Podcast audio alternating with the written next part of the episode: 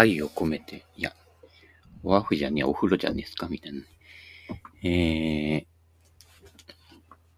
じわじわとやっていきたいと思いますけれども。えー、まあ一時期のものすごい暑さは若干影を潜めておりますが、えー、窓を開けて換気とかしてると、湿度がね、ドワッと上がるんですよね。えー、私がぐったりしたのもこの湿度というもの、これが結構ね、日差しとともに影響しているんではないかと思いますけれどもね。はい。まあ、今頃の時期になって参りますとって落語家みたいな喋りになりますけれども、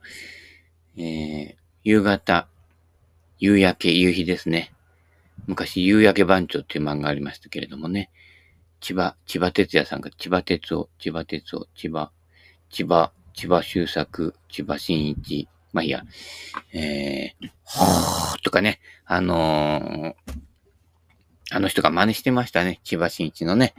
えー、ほーみたいなね、えー、誰だっけ、すぐ、あ、ラビット関根ね。昔ラビット関根って言ったんですよ。小坂井くんと一緒に出てきた頃ね、銀座ナウとかで。はい。えー、ね、アンリがデビューした頃ですよ。70年代ですよね。はい。えー、ラビット関根、関根勤さんですか？もう結構いい年だよね。うん。ね、最近あんまりテレビで見てないけどって、テレビ大体見てないからね。もうテレビ見てると疲れんでテンションが。あの、カラテンションって言うんでしょうかね。なんかこう、地についてない。地についてない面白さっていうのは、面白くないんだよね。うん。足元がな幽霊みたいな感じでね。むしろあの、一般の人普通にそこいらにいる人、昨日もなんかちょっと離島のね、番組やってたりしてね、地元の普段の人の普段の感じっていうのが実は、したたかで面白くて、ね、しかも親父がギャグが入ったりとかね、いろいろあって面白いんですよ。その地についたところに本当のお笑いみたいのがあって、まあその裏には結構大変さもあって、真剣深刻にやってるんだけど、どっかそこでこうね、息を抜くギャグとか出てきて、一気に疲れが吹っ飛ぶみたいなね。そんなところがあって、そんな役割をね、お笑い芸人たちはね、やってるのかなっていう、できるのかなっていうね、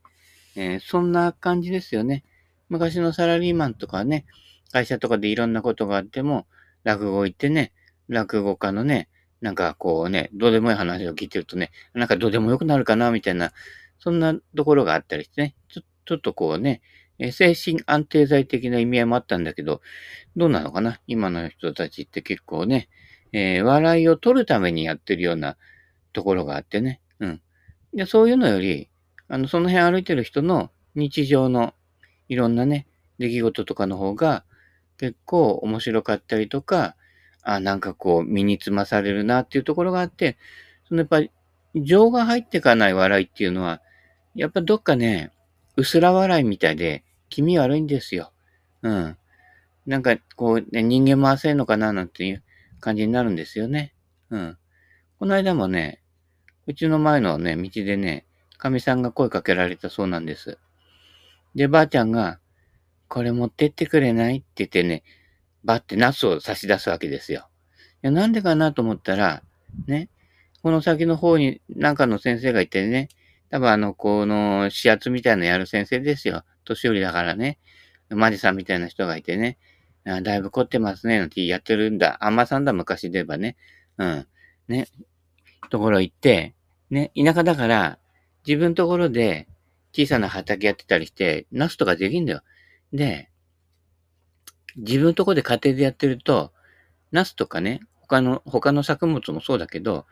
もうその時期に一気にドッと出る出るから、家族だけでは食い切れないのね。うん。どんなに漬物にしても。またみたいな感じになっちゃうけど、またナスみたいな。うん、昨日は麻婆茄子で、今日は茄子の煮浸しで、みたいな、ずっとナスナスナスナスね、ナスナスナスナスココナスみたいなね。いつナスの終わりが来るんだろうかってね、ナスの終わりとか歌いたくなっちゃうわけですよ。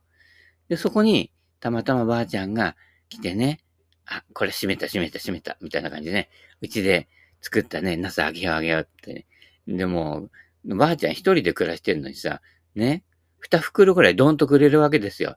やる方は、ね、あのー、ね、こう、いいことしたみたいなね、プレゼントしたみたいな感じで、もらう方は大変ですよ。駅までそこそこ長さありますからね。でね、ナスだって一本一本は軽いけどね、束になりゃ結構な重さですよ。でも途中まで来て、半分もいかないうちに、うちの神さん見つけるわけですよ。あ、ラッキー？みたいな感じでね。ちょっとこれは重いみたいな感じでね。ナス持ってきますみたいな感じですね。そこで、あ、いや、うちの神さん、その時ね、瞬間的にね、頭の中で思ったんです。昨日、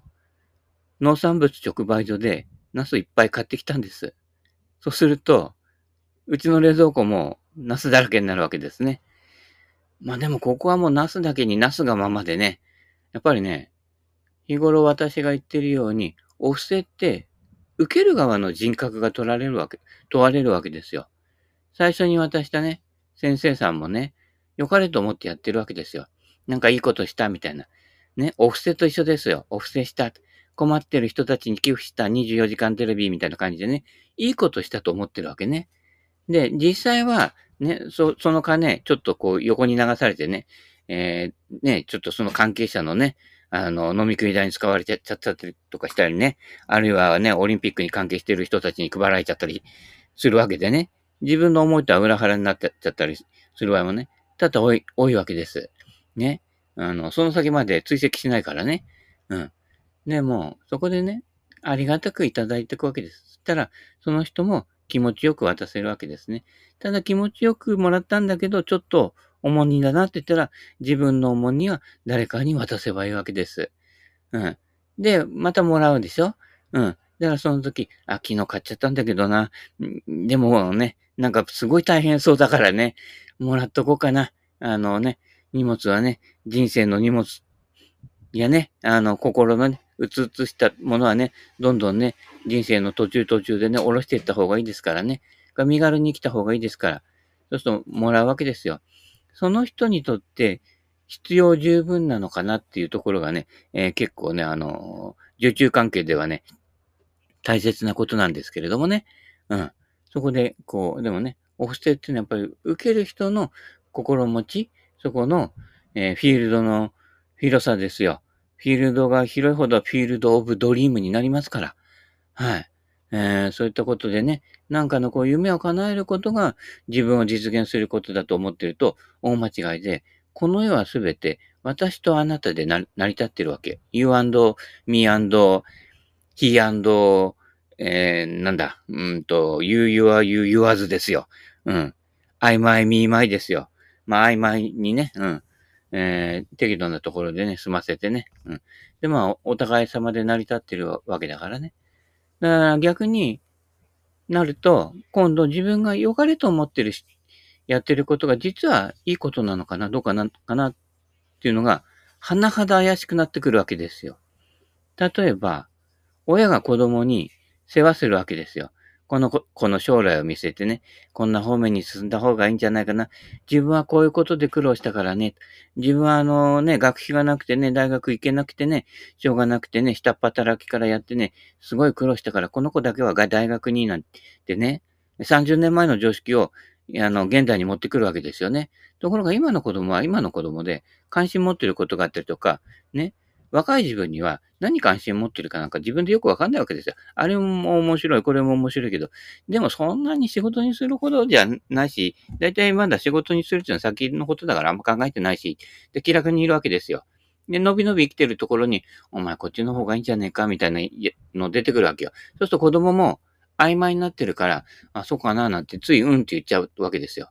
俺なんかもそうだか、そうだけど、それで間違って中学受験して間違って受かっちゃったのよ。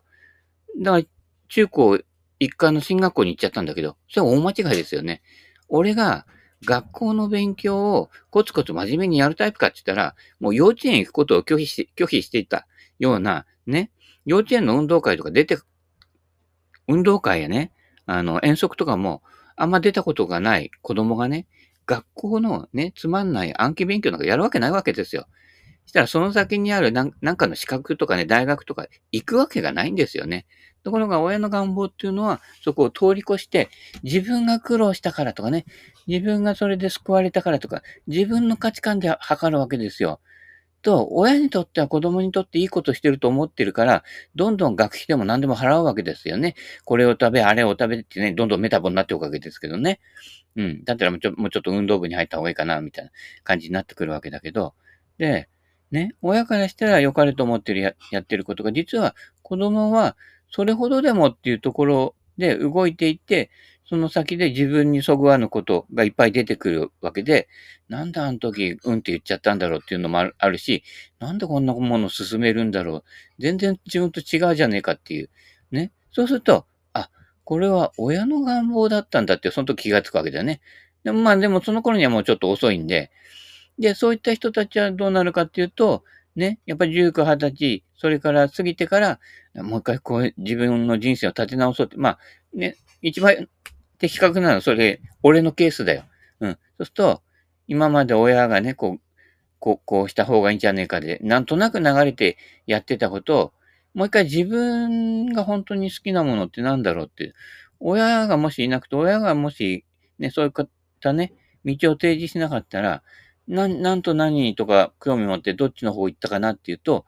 全然違う方向なんですよ。ね。例えば、ね、天文とか好きだったから、そうすると、ね、天文学者か宇宙物理学とかやるわけの方に行きたいわけですよ。そうすると、素粒子物理学とか勉強するわけですよね。それからやっぱりこの宇宙ってなると、この宇宙は誰が作ったんだろうっていうかな、俺じゃねえよな、みたいな感じ、身に覚えねえし、みたいな感じになってくると、哲学とか心理とかね、人間関係でね、会社でなんか吸ったもんだよっていうのは、どうしていつも同じやつと同じやつが喧嘩してんだろうな、バカだなと思ってなんでバカなのかっていうと、バカの研究をし始めるわけですよね。そうすると心理学とかカウンセリングとか関心持つわけですよ。そうすると、親が全然関心持ってなかった方面に、どんどん進んでいくわけですよね。で、親の期待は完全にどんどん裏切っていくわけですけど、でも初めてそれで自分がね、気になってることの延長線上。だからそういったことは、もうね、学校の勉強なんか全然しなかったけど、ね、心理とかそういったものの本とかは、もうね、本屋に行って、ね、高い一冊4500円もする専門書ですよ、当時。ね。レコードをね、LP レコードを2枚ぐらい買えるのにね、音楽も好きだからね。でもそれを差し置いて、高い専門書買ったりして読んでるわけですよね。そうするともう大学とか大学院でも読まないような本読んでるわけですから、もうこっちの勝ちですよ。うん。何が勝ちだかよくわかんないけどね。まあ、自分の関心事でやってるから、バリバリ読んでってバリバリ理解していくわけですよね。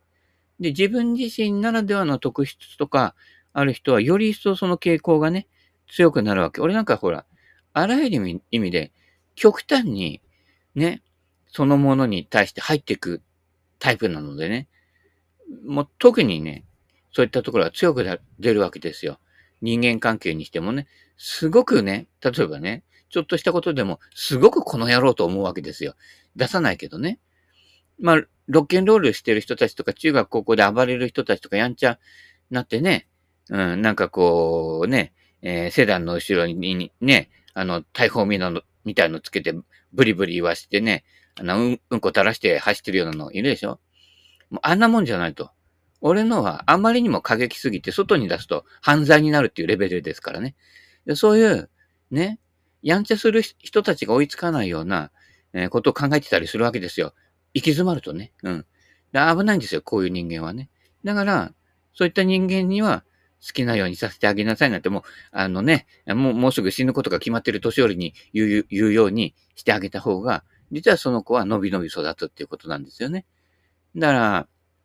他の人にとっては、ああ、よかった、親がこう言ってくれたんで、俺、今医者になって助かってるわっていう人も結構助か、たくさんいると思うんだよ。ただ、ね、本来は自営業の方が合ってて、ね、いろんなことを自分で組み立てておく方が好きだったのに、サラリーマンになってる人とか、ね、あの、その逆のパターンでね、じ、結局自営でね、あの人間関係下手だから自営でやるしかなかったけど、でもなんか人の下で、なんか職人みたいに一つのことずっとやる方が俺は実は向いていたんだな、みたいなとこで、なんか経理とかで、いろんな部下の人間関係でね、えー、逆にこっちがお腹痛くなってる人になっちゃったりとかね、いろいろずれるわけですよ。そうすると私なんかは二十歳前後ぐらいからね、もう一回ゼロからね、あある程度その当時でもゴルフとかやってたけど、まあ、ある程度の腕にはなったけれどもね、そんな、アビコとか野田界隈って、めちゃくちゃ上手い人がいるわけですよ。それこそ青木さんから何から、ね、強いシード選手とかもいるわけですよ。で、その人たちと一緒にね、切磋琢磨してきた人たちもいるわけですよ。で、そういった人たちとか、その人たちの先輩が私の師匠だったりするわけだから、そうすると、もうプロの世界とか、まあ、俺がやってるレベルなんか全然もう、問題外の外ぐらいな感じなんですよ。スコア的にはそんなには大きく変わらなくても、やってる内容はね、やってる人間を見ればすぐ、すぐわかるわけですよ。これは無理だなっていうのわかるわけ。そこで、入れ替えるわけですね。で、そうすると、もともとゴルフ一緒に行こうぜって言ったのは親じゃねえかっていう話で、俺、親がゴルフやってなかったらゴルフやってないんですよ。ずっとやってないと思いますよ。うん、全然関心ないからね。ただ今ゴルフのね、あの、ページとか立ち上げてやってますけどね、ここ、この10年ぐらいね。いや、たまたまその流れでやったやつを、もらったやつで書いてるだけの話ですからね。うん、元来はもっと別のことを突き詰めて、えやるような人間なわけなんだけど、結局どれもちょこちょこってやってるわけで、どれも全部中途半端なんでね。うん。でもそれはそれでね、面白いわけです。上手にならない、うまくならない。ね。えー、あんまり深くね、その、専門、専門ばかりにならないっていうところでは、非常に良かったなと。いろんなもの、人のね、親とかね、またその、ね、えー、仕事関係ね、遊び関係、いろんなとこから、いろんなものを拾ってね、まあ、要は拾いのゴルフ、拾いの人生ですよ。うん。で、その間に、いろんなよからぬものを拾っちゃったりしてね。で、結局、今ね、そのばあちゃんがもらったナスみたいにね、えー、今になって重荷になってるなんてね。今ね、あのー、ね、このラジオを聞いてる人だけに言うとね、厳密に言うとね、第、第2期、うつに入ってるんですよ、俺。あんまうつに見えないと思うけどね。うん。第1期はその、二十歳ぐらいの、その親のレールとか、周りの環境、社会人ってこういうもんだよとか、ね、いくつになったら、ね、高校行って、大学行って、資格取って、で、こういう会社に入ってっていうレールね、レールをすべて放棄したところからね、そうすると、それまでレールに乗っていた自分は重荷になるわけです。一気に払えるわけじゃないわけ。徐々に洗脳された、いったものは徐々にしか解きほぐせないのね。だから思想が俺なんか極端だから、最初にもらったものはガーってやっちゃうわけ。人のものでも、でも、だいぶやってから気がつくわけ。あ、これ人の物差しじゃんっていう話にね。で、今度、その時点になると、人の物差しが結構入っちゃってるわけ。もうみんななんかもっと入ってると思うのよ。簡単に洗脳されるからね。一般的な社会人の方々はね。俺みたいに、あの、極端に生きてないから。そうすると、当たり前のものだと思っちゃうわけね。うん。ところが、二十歳ぐらいで当たり前のもの全然当たり前じゃないって悟ったわけですよ。そうすると、ゼロから自分を構築していくっていうのは、意外とすごい大変な作業になるわけですね。で、結局そこから20年、30年経って、まあ一応、今現在の自分につながるような自分の、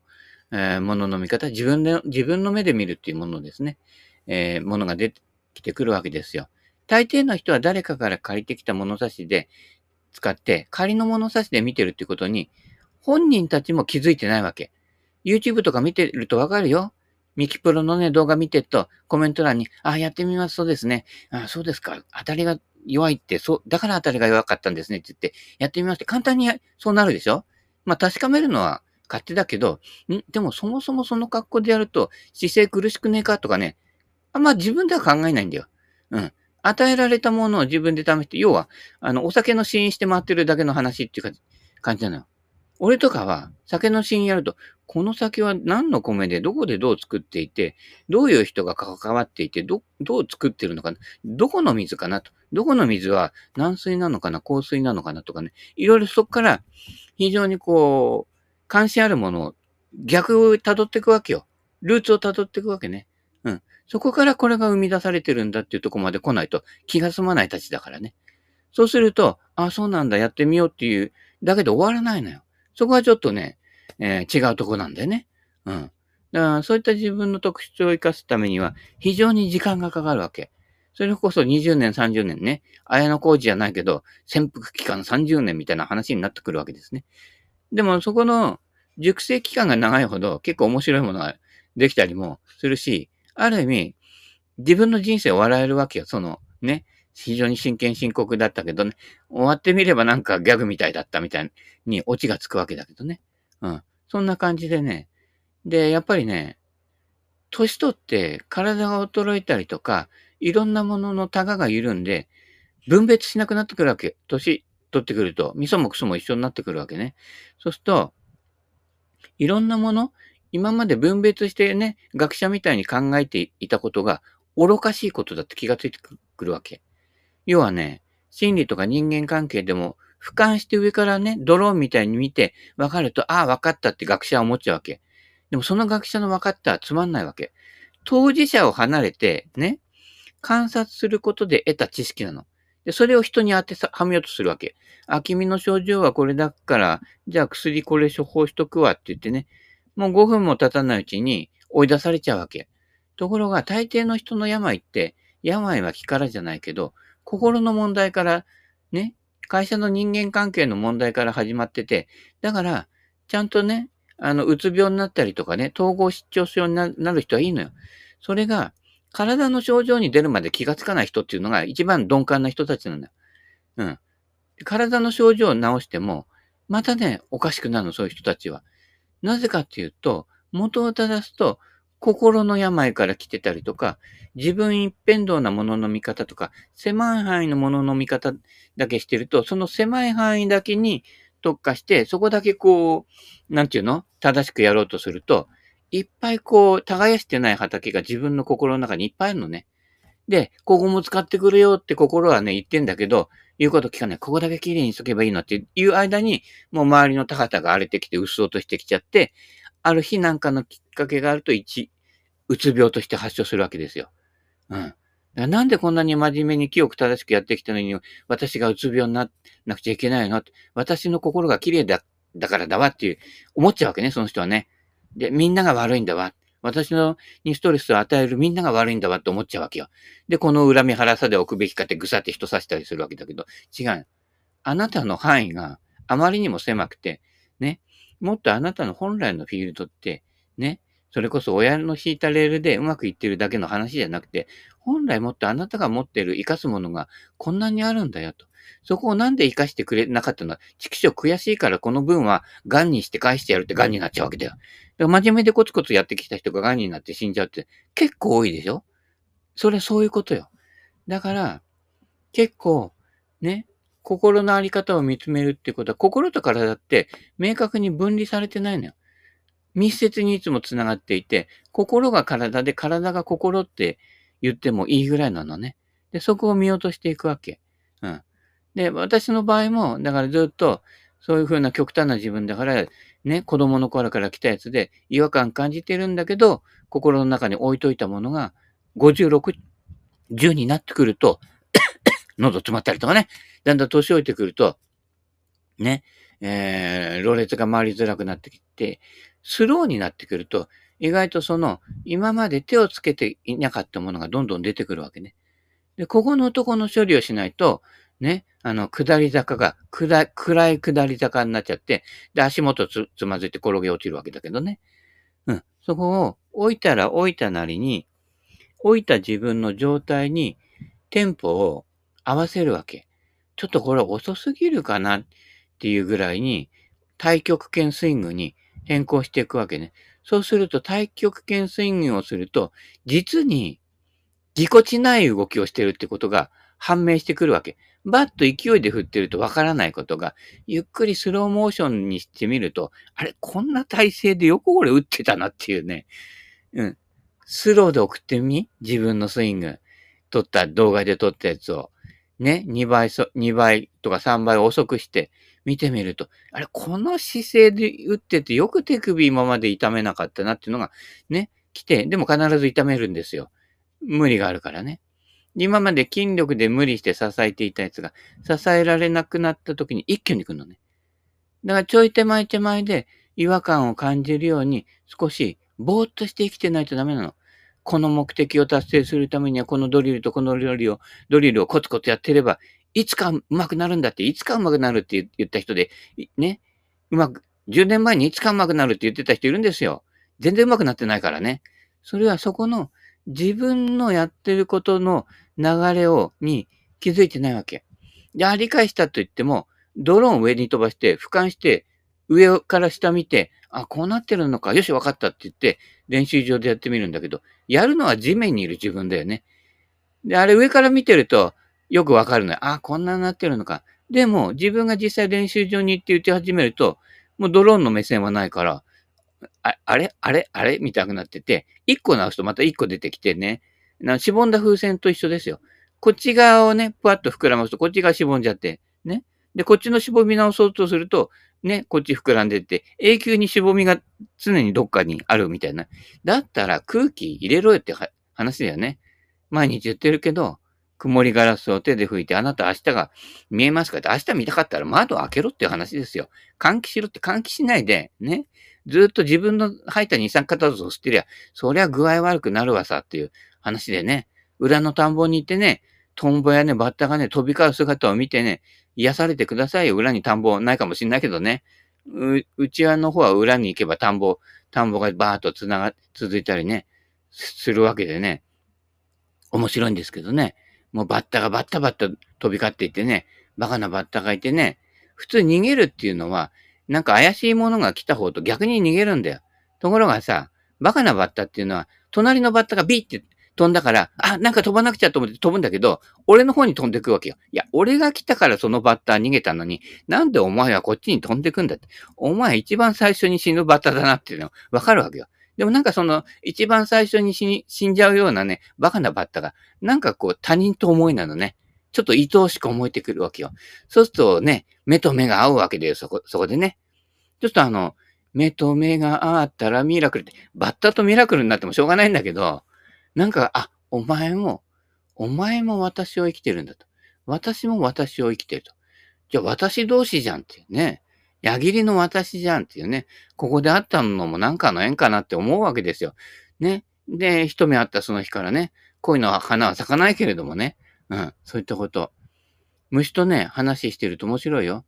虫の、虫が、バッタが止まってるから写真撮ろうとすると、枝の裏側に回る。で、いつも必ず写真を撮ろうと思って回ると、ちょうど俺の真後ろのね、枝側の方に回るわけ。